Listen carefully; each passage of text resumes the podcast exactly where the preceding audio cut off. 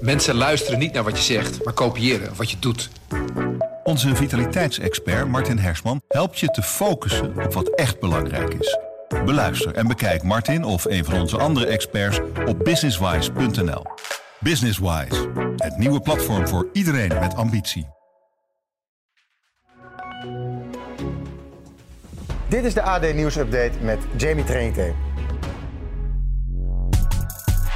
De verspreiding van de schokkende video's van het lichaam van Peter R. de Vries was geen toeval. Volgens bronnen stonden er twee mannen klaar om direct na de aanslag video's te maken. Verslaggever Jelle Tieleman, het is heftig nieuws. Voor mijn gevoel waren er ontzettend veel video's die, uh, die rondgingen. Om welke video's gaat het precies? Ja, het gaat, het gaat om verschillende video's en waarbij de, de meest schokkende video wel het filmpje is waarbij uh, uh, ja, die, die, vrij kort is opgenomen nadat, uh, nadat Peter R. de Vries is neergeschoten. en waarbij omstanders zich om hem bekommeren.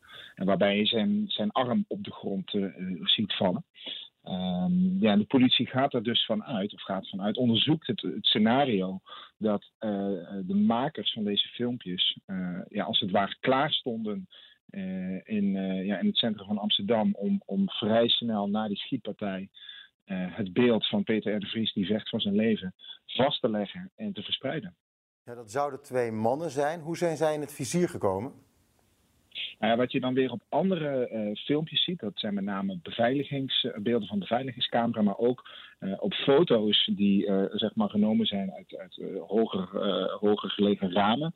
Ja, daar zie je dus twee mannen die in vrijwel identieke uh, kleding heel opvallend uh, achter uh, Peter R. de Vries aanlopen. op het moment dat hij op weg is naar die parkeergarage, naar de uitzending van RTL Boulevard. en ook na de schietpartij lopen zij ja, heel rustig langs het lichaam. terwijl een normale reactie zou zijn dat je ja, geschokt bent, zie je hen heel rustig en langslopen en daarna weer weglopen. En een van de twee loopt daarna zelfs terug. Uh, in zijn eentje. En uh, ja, dat, dat lijkt dan ook weer alsof hij uh, ook weer een, een, een, filmpje maakt. En wat ook opvallend is op die beveiligingsbeelden, is dat je ziet dat ze hun telefoon uit de zak halen zonder daar iets mee te gaan doen. en, en wij spraken met, met mensen die betrokken zijn bij het onderzoek en die zeggen ja, het lijkt erop alsof ze daar hun camera al, ja, als het ware al, al, al klaarzetten, zodat ze meteen kunnen gaan filmen. Er is natuurlijk al vrij snel ophef geweest dat er zoveel gefilmd werd. Wat zou nou het doel kunnen zijn als dit kwade opzet is van zulke video's? Ja, dat is natuurlijk moeilijk speculeren, maar de, de mensen die, die ik gesproken heb rond dat onderzoek, die zeggen ja, dat, het gaat dan in dit geval om ja, maximale aandacht genereren voor, uh, nou ja, voor, deze, voor deze schokkende daad, om te chockeren. Uh, en, en ja, door heel snel uh, die beelden te verspreiden. Ik denk dat ik, dat ik zelf al tien minuten na ja. uh, de schietpartij dat filmpje van, van verschillende kanten kreeg toegestuurd. Ja, dat zegt wel iets over het effect dat dat kan hebben. We zagen net al een foto, maar wat, wat is er nog meer bekend van het signalement van deze mannen? Nou ja, het, het, opvallende is dus dat ze, dat ze vrijwel identiek gekleed zijn. Ze lijken alle, alle twee een, een spijkerbroek te, te dragen, een blauwe spijkerbroek, witte sneakers, een soort grijze trui. En ze hebben ook op dezelfde manier een soort uh, tas over hun, uh, over hun uh, kruiselings over hun lichaam. Ja, dat, dat, dat, dat kan natuurlijk, maar de, ja, de bronnen die wij spreken rond het onderzoek zeggen, ja, dat is wel heel opvallend. Alsof ze op die manier ook ja, het opsporing moeilijk willen maken om, om hun te identificeren. Want voor de volledigheid, ze zijn nog niet geïdentificeerd. En de politie doet er wel alles aan om, nou ja, om erachter te komen wie die twee mannen zijn. En verder is er ook nog niet echt nieuws bevestigd dat dit ook echt daadwerkelijk het geval is, toch? Nee, het, Openbaar Ministerie en de politie willen niet reageren op, uh, op, uh, op de vragen die wij hierover hebben gesteld. Maar de goede verstaander hoort dan wel uh, dat het ook niet ontkend wordt. En de bronnen die wij rond dit onderzoek hebben gesproken zijn goed ingevoerd. dus dat, dat, daarom schrijft het natuurlijk ook op. Ja, stel nou dat de identiteit van deze mannen niet snel bekend wordt. Wat is dan een mogelijk volgende stap om ze snel op te sporen? Nou ja, de politie doet er natuurlijk alles aan om, te, om erachter te komen wie dit zijn stel je nou eens voor dat zij niet uh, ingehuurd zouden zijn om dit te doen. Uh, uh, dan zijn er natuurlijk nog steeds belangrijke getuigen, omdat zij, omdat zij daar aanwezig zijn geweest. dus de politie wil hen sowieso graag, graag spreken. En de mogelijkheid dat zodra opsporing verzocht weer terugkomt van de, van de zomerstop, dat dat programma dan ingeschakeld wordt, ja, die, wordt, die wordt wel opengehouden.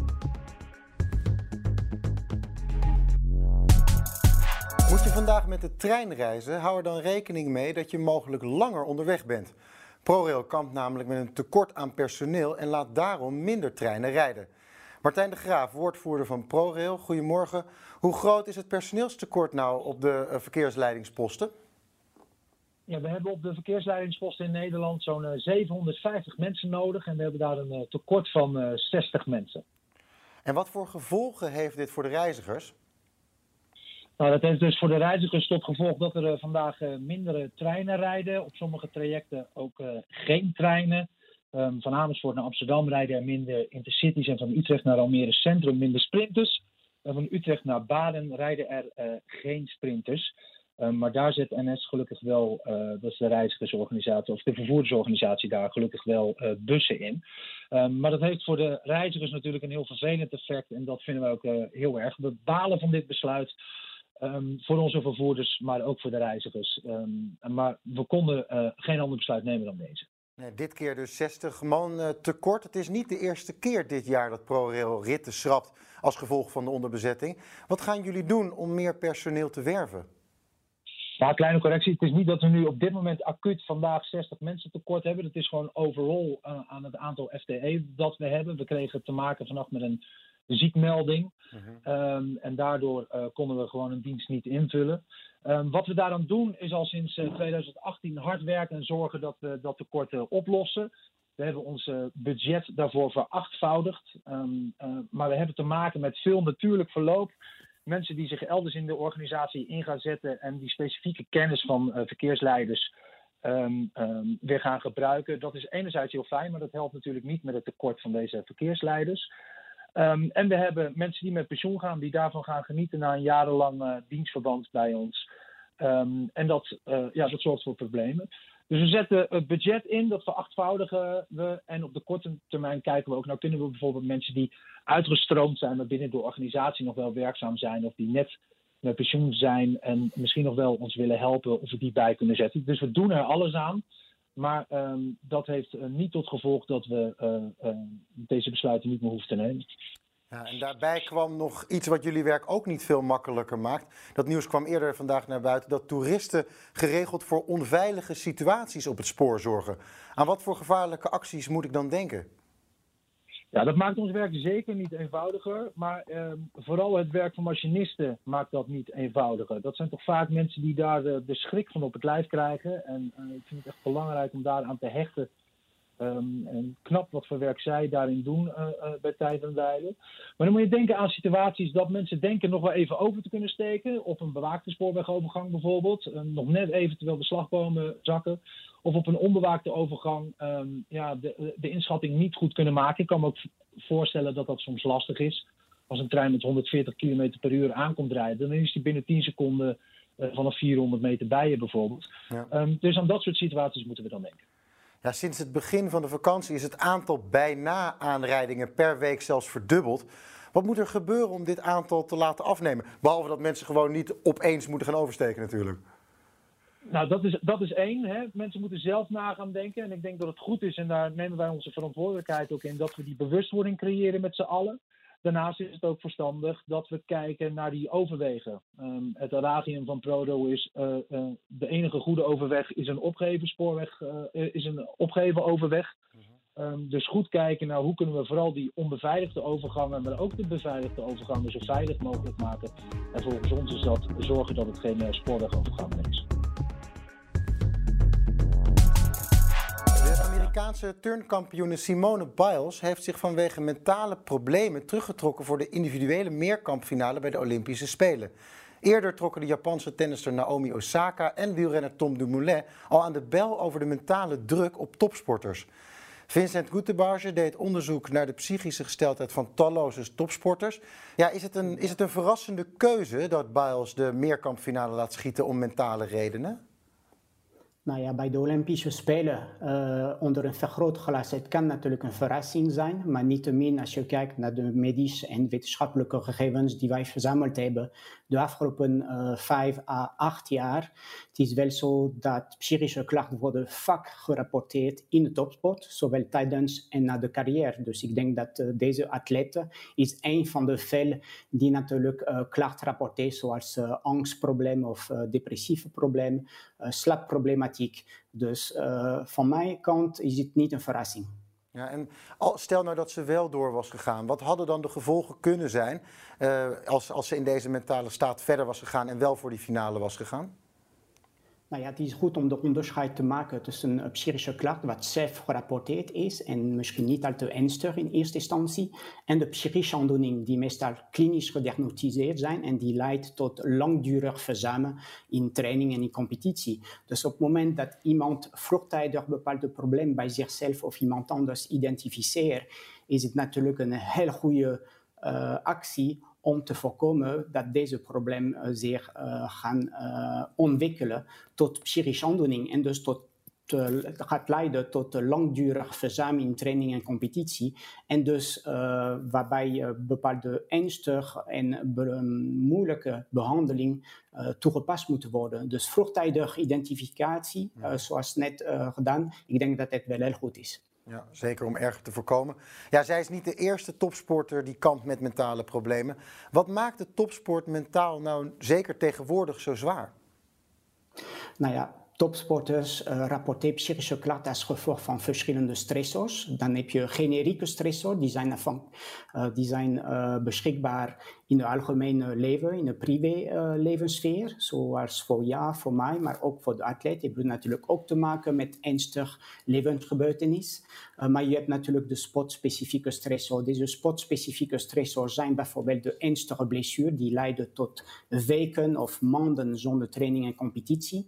Uh, dat is de nummer één stressor in de context van de topsport. Je hebt ook te maken met de prestatiedruk. Nou ja, tijdens de Olympische Spelen is natuurlijk wel uh, een inkoppertje uh, ja. te denken en te weten dat de prestatiedruk heel hoog ligt. En ook bijvoorbeeld de transitie uit de topsport. Dus op het moment dat iemand bijvoorbeeld gaat stoppen met topsport, dat is ook een heel gevaarlijk moment. dat kan leiden tot psychische klachten. Dus je ziet eigenlijk een combinatie van verschillende stressors die kunnen leiden tot psychische klachten in de ja. context van topsport. De media die is natuurlijk ook ontzettend toegenomen door de jaren heen en die speelt volgens mij ook een belangrijke rol. Is er in de sportwereld ook dankzij de media nu wel genoeg aandacht voor mentale gezondheid? Ja, er is meer en meer aandacht daarvoor. Dus aan één kant de media en de sociale media platform uh, spelen uh, soms een negatieve rol uh, in het levenssfeer van atleet. Maar dat is natuurlijk ook bevorderend dat de media aandacht geven aan de psychische klacht, aan de mentale gezondheid van de atleet. op dit moment er is meer en meer aandacht daarvoor. Dat is te wijten aan de vele atleten die zich vrij voelen om te spreken over een probleem. daar hebben we natuurlijk in de gymnastiek in uh, Tokio een, een, voorbeeld daarvan. Maar een van de toonaangevende voorbeelden de afgelopen maanden is Tom Dumoulin bijvoorbeeld mm. in mhm. Nederland. Ja, ik denk dat we het er allemaal over eens zijn dat we nooit meer willen dat er een atleet de finale mist vanwege psychische problemen. Wat moet er, wat moet er gebeuren om dat vanaf nu te gaan voorkomen? Nou ja, om de uh, context van de mentale gezondheid in de topsport te verbeteren, ik denk dat uh, je moet een holistische aanpak uh, hebben. En dus je moet bepaalde componenten gaan bewandelen. namelijk educatie. Educatie van de atleet en van de entourage van de atleet, dus de staf, maar ook de familieleden, om de informatie duidelijk te geven dat psychische klachten gewoon gebeuren in de topsport. Dat mm -hmm. is mhm. ook niet erg. Je kan daarmee prima mee leven, je kan daarmee prima presteren. En dat is vroeg of laat uh, afgelopen. En dus uh, is dat niet uh, ernstiger dan een fysieke blessure bijvoorbeeld. Ten tweede, vroegtijdig identificeren van problemen. Dus daarvoor moet je gewoon screenen. wij screenen topatleet uh, voor hart- en longprobleem bijvoorbeeld, of voor spotblessure, maar we doen het nog steeds niet voor de psychische klacht. En dat is wel jammer. En daarom heeft de IOC uh, enkele maanden geleden een screeningprogramma ontwikkeld om uh, vroegtijdig topatleet te gaan evalueren en te identificeren of ze uh, problemen hebben, zodat je gewoon vroegtijdig kan interveneren. En uh, last but not least, uh, je moet natuurlijk binnen de medische staf ook een professioneel die gericht is op de psychische klacht hebben. Niet alleen een cardioloog, niet alleen een sportarts, niet alleen een orthopedisch chirurg, maar ook een klinisch psycholoog en een psychiater. Die moet je ook hebben in je medische team.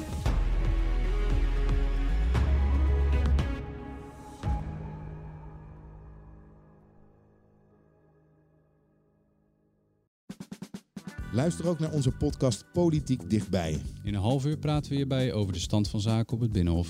En niet alleen vanuit de wandelgangen in Den Haag, maar ook vanuit een regionaal perspectief.